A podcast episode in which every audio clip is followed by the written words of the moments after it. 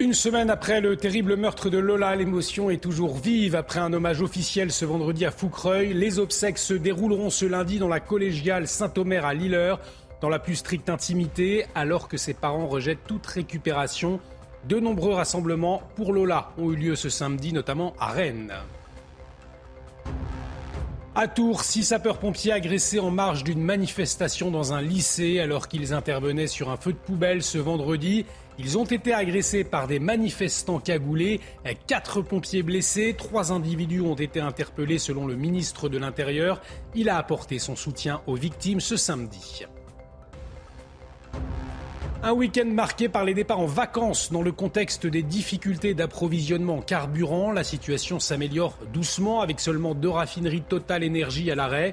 Si le gouvernement affiche sa mobilisation pour un retour à la normale, il y a encore des difficultés dans les stations-service, on le verra. Et puis en sport, victoire de Lens à Marseille dans ce choc du haut de tableau. Les 100 et or l'emportent un but à zéro. Les Lensois prennent la seconde place du classement et confirment leur excellent début de saison. Les Marseillais restent à la quatrième place.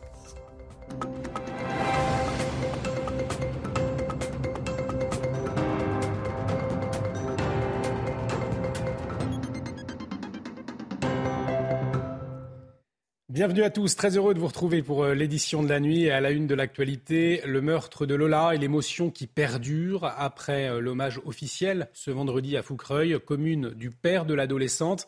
Les obsèques euh, de Lola se dérouleront lundi dans la plus stricte intimité à Lilleur. Sur place, la population reste bouleversée par ce terrible drame, comme l'a constaté Marine Sabourin énormément euh, d'émotions dans la commune de Lillers. C'est la commune d'origine de la mère de euh, Lola. Alors nous avons échangé avec certains habitants. Ils nous disaient qu'ils n'étaient pas sûrs de se rendre aux obsèques de Lola par euh, pudeur. D'autres sont sûrs d'y aller pour soutenir les parents, pour soutenir la famille de la fillette de 12 ans. Nous avons recueilli leur témoignage au micro d'Olivier Gangloff. Oui, parce qu'on se dit ça peut arriver au nôtre. Donc oui, en soutien, j'irai à l'enterrement de Lola. C'est triste. J'espère que la justice va faire quelque chose pour, euh, pour celle, celle qu'elle a fait ça, parce que c'est terrible. Si c'est vrai. Je m'excuse, mais ça me, ça fait mal au cœur. J'aimerais bien assister à la messe, mais je ne sais pas s'il y aura de la place pour tout le monde. Ne faisant pas partie de la famille, je ne vais pas m'imposer non plus. Mais bon, j'aimerais être là en soutien pour euh, la famille et puis pour la pauvre petite. Je suis maman, grand-mère également. Et je me mets à la place des parents, de la famille. C'est insupportable. Insupportable, injuste. Ça ne devrait pas exister, ça. Les obsèques de Lola se dérouleront euh, lundi à 14h30. Une personne proche de la famille filtrera les entrées pour que les proches de Lola soient les premiers arrivés. Et puis enfin, les habitants de Lillers, les habitants de Foucreuil pourront euh, rejoindre la famille dans la collégiale Saint-Omer. Et bien que les parents de la petite Lola aient rejeté toute récupération politique, de nombreux rassemblements se sont tenus ce samedi dans plusieurs villes de France, comme à Rennes, à l'appel notamment du parti Reconquête, une centaine de personnes étaient réunies. Michael Chailloux était sur place. Grosse présence policière cet après-midi à Rennes pour maintenir à distance deux manifestations. La première à l'appel euh, du parti euh, Reconquête en mémoire de la jeune Lola. Ils étaient environ 150 manifestants réunis derrière une banderole Justice euh, pour Lola. On notait beaucoup de personnes masquées avec des lunettes noires, notamment certaines qui étaient derrière une banderole en breton, vraisemblablement des militants d'un parti autonomiste breton d'extrême droite. Et puis de l'autre côté de la place, des militants d'extrême gauche, environ une centaine, et au milieu euh, de nombreux euh, CRS. Et euh, grâce à cette mobilisation des forces de l'ordre, il n'y a pas eu de, rencontre de ces deux camps. Aucun heure à signaler. Au bout d'une heure trente, les deux manifestations ont pris fin dans le calme. Et on en vient à cette agression qui a visé six sapeurs-pompiers vendredi à Tours en marge d'une manifestation dans un lycée. Alors que les soldats du feu étaient appelés pour éteindre une poubelle, ils ont été pris à partie par des individus cagoulés Quatre pompiers ont été blessés. Retour sur les faits avec Kinson. Sur ces images amateurs, on y voit des pompiers pris à partie lors d'une manifestation lycéenne à Tours. Alors que six pompiers ont dû porter secours à un jeune homme, quatre d'entre eux ont été agressés physiquement. Gérald Darmanin, le ministre de l'Intérieur, leur apporte son soutien et annonce trois interpellations dans cette affaire. L'un de leurs représentants syndicaux dénonce des agressions insupportables. Ils ont voulu aller protéger ce jeune homme qui était agressé et ils ont été pris à partie eux aussi par, euh, par ces individus cagoulés. Euh, et donc sur l'équipage, quatre de nos collègues ont été légèrement blessés certes, mais on en a quand même un qui s'est retrouvé euh, au sol et qui a reçu des, des coups de pied alors qu'il était atterré. Les casseurs ont été identifiés près du lycée Balzac, où des scènes de vandalisme ont été signalées à l'extérieur de l'établissement. Ces derniers jours, un déchaînement de violence sur les forces de l'ordre, alors que des lycéens ont multiplié les blocus et les manifestations cette semaine, en soutien au mouvement de grève lancé ce mardi. Comme ici à Nanterre, ou encore à Châtenay-Malabry, où le pire a été évité de justesse. Des lycéens ont mis le feu à une poubelle située à proximité d'une conduite de gaz qui aurait pu faire exploser un hôtel. Les sapeurs-pompiers sont arrivés à temps. Un contexte social de plus en plus tendu. Depuis le début de la semaine, une dizaine de jeunes ont été interpellés. Ce week-end marqué par les départs en vacances dans le contexte des difficultés d'approvisionnement en carburant liées au mouvement de grève des dernières semaines, la situation s'améliore doucement avec seulement deux raffineries Total Énergie à l'arrêt.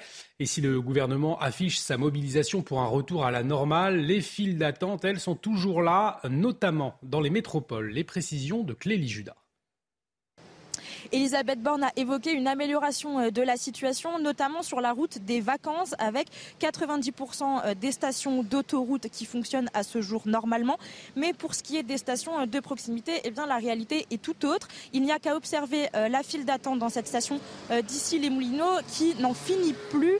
Les automobilistes se sont tous rués dans cette station puisque celles aux alentours sont fermées par manque de carburant. Hier, 13% euh, des stations étaient toujours en manque d'essence ou de gasoil, un chiffre qui est certes en baisse, mais l'amélioration évoquée euh, par le gouvernement reste toute relative. Les automobilistes peuvent à nouveau mettre du carburant dans leur voiture, mais à quel prix?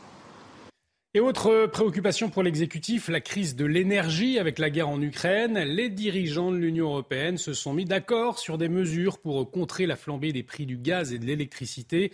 Ils étaient réunis euh, ce jeudi et vendredi à Bruxelles. On écoute Emmanuel Macron. Le défi qui, était le nôtre, qui reste le nôtre, il est double. Faire baisser les prix dès aujourd'hui et nous mettre en capacité d'avoir des mécanismes pour préparer l'hiver prochain, qui, ne sera aucunement plus facile que l'hiver que nous sommes en train de passer, au contraire, puisque nous partons d'une hypothèse, je puis dire de base, qui est que la Russie ne peut décider de ne fournir aucune capacité. D'ailleurs, nous pouvons, si la guerre devait continuer, décider aussi nous-mêmes de n'acquérir aucune capacité auprès de la Russie.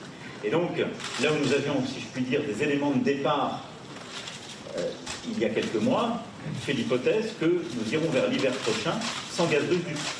Donc vous voyez, notre double objectif, c'est baisser les prix tout de suite, mais être en capacité de passer l'hiver 2023-2024. Autre risque de pénurie, mais qui concerne cette fois le doliprane et l'efferalgan. L'Agence nationale de sécurité du médicament a appelé les professionnels de santé à limiter la dispensation de paracétamol à leurs patients. Les précisions tout de suite avec Anne-Isabelle Tollet et Laurent Sélarié. Ils se sont rendus dans une pharmacie. Regardez. Bonjour, est-ce que je pourrais avoir trois boîtes de Doliprane, s'il vous plaît? Alors, comme vous devez le savoir, je ne vais pas pouvoir vous donner trois boîtes de Doliprane, c'est contingenté en ce moment. L'Agence nationale du médicament a délivré des consignes strictes, pas plus de deux boîtes par personne ou par ordonnance. On est en grosse tension et en énorme crainte de pénurie. En temps normal, nous vendons 2000 à 2500 boîtes par mois. En période hivernale, ça peut aller jusqu'à 4000 boîtes par mois. Et avec le contingentement, je pense qu'on pourra difficilement aller au-delà de 1000 boîtes par mois. Pas de pénurie de paracétamol à craindre selon les laboratoires, mais dans cette pharmacie, il n'y a déjà plus de paracétamol en sirop pour enfants. Les gens ne veulent pas comprendre et, quelque part je les comprends puisqu'ils sont dans la détresse. Quand vous avez un enfant qui a de la fièvre, il a absolument besoin d'être soigné. Avec l'arrivée de l'hiver et des états grippaux, ces clients semblent toutefois anesthésiés face à ce risque de pénurie d'antidouleurs. D'un côté, les gens en consomment trop, de l'autre, si on n'a pas de paracétamol, comme on soigne tout et n'importe quoi en France avec du paracétamol, y compris le Covid, c'est quand même ennuyeux. De toute façon, les pénuries de médicaments, hein, c'est pas nouveau. Hein. Les raisons de ces tensions s'expliquent par le fait que la France ne fabrique plus la molécule de paracétamol depuis 2008, mais il est prévu de relocaliser la fabrication du paracétamol. Le paracétamol Made in France est prévu à partir de 2023. Santé, toujours avec cette alerte des professionnels en pédiatrie. Manque de lits, report d'opérations, déplacement de patients. Dans les colonnes du Parisien, ils dénoncent leurs conditions de travail et s'adressent au président de la République, Emmanuel Macron. Quentin Gribel. Après deux semaines d'épidémie hivernale, il tire déjà la sonnette d'alarme.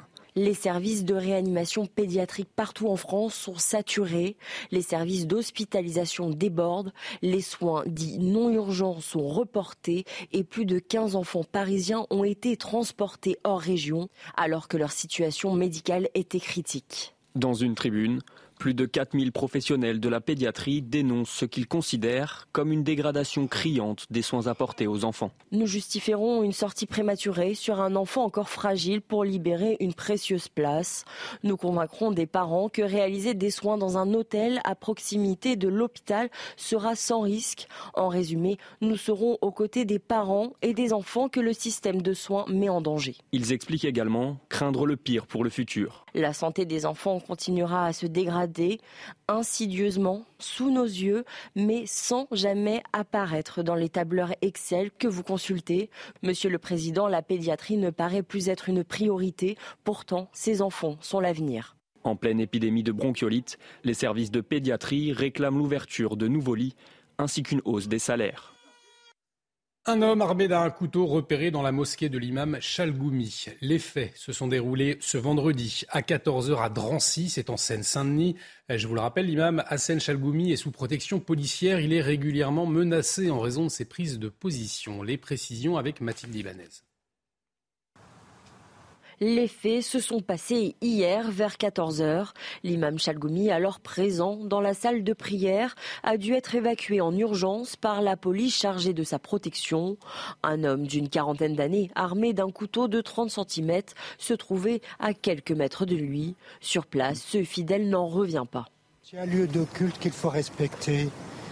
C'est tout. Donc euh, les gens qui font l'amalgame ou qui, qui cherchent du tort euh, aux musulmans, Là, c'est la honte du siècle. L'imam, menacé de mort depuis plusieurs années pour ses positions, n'est pas dupe des intentions de l'agresseur. Il rentre dans une mosquée avec un couteau, un vendredi en plus, je pense, il n'est pas venu naïvement ou il avait l'intention de faire euh, d'autres choses à part de massacrer ou tuer des quelques fidèles ou de m'avoir. Malheureusement, je vis sous la menace et un peu aussi sur la pression euh, de toutes ces menaces euh, qui pèsent sur moi et sur la mosquée. Le suspect de nationalité algérienne en situation irrégulière a été interpellé au sein même du lieu de culte sans incident.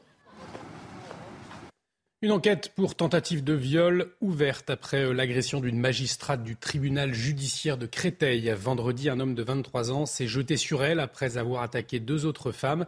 L'auteur présumé de nationalité algérienne fait l'objet d'une obligation de quitter le territoire. Les précisions avec Amaury Bucco. Ça s'est passé à Créteil vendredi matin, non loin du tribunal judiciaire. Un homme a tenté d'agresser deux femmes. Selon des témoins, il aurait crié Je vais les violer, je vais les voler. Une troisième femme est alors apparue euh, et a tenté d'intervenir, mais cette troisième femme a elle-même été victime d'une tentative de viol. Une partie de ses vêtements ont été euh, déchirés et arrachés. Alors des passants, heureusement, euh, sont intervenus. Ils ont interpellé l'auteur et quant à la à, la troisième femme, victime, euh, la plus principale victime. Elle a été prise en charge par les pompiers. Il s'agit en fait euh, de cette victime hein, d'une magistrate du parquet de Créteil. Euh, quant à l'agresseur présumé, eh il a été du coup remis à la police euh, par les passants qui l'avaient interpellé.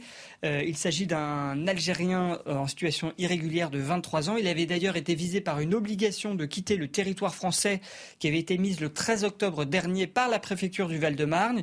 Et il avait d'ailleurs, ce même jour, le 13 octobre, été interpellé par la police alors qu'il buvait et mangeait dans un supermarché sans payer euh, ce qu'il consommait. Et puis le, parquet hein, de Paris euh, nous indique euh, qu'une l'enquête a été confiée à la police judiciaire du Val-de-Marne. Édouard Philippe placé sous le statut de témoin assisté pour la gestion de la pandémie. Une décision mardi des magistrats de la Cour de justice de la République. L'ancien Premier ministre a été entendu sur la gestion gouvernementale de l'épidémie de Covid-19. Avec ce statut intermédiaire, il échappe à une mise en examen.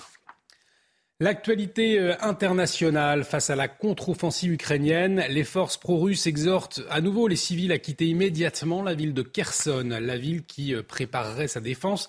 Les évacuations vers la rive gauche euh, du fleuve Dniepr qui, qui borde Kherson sont en cours depuis mercredi. Les précisions de Mathilde Ibanez.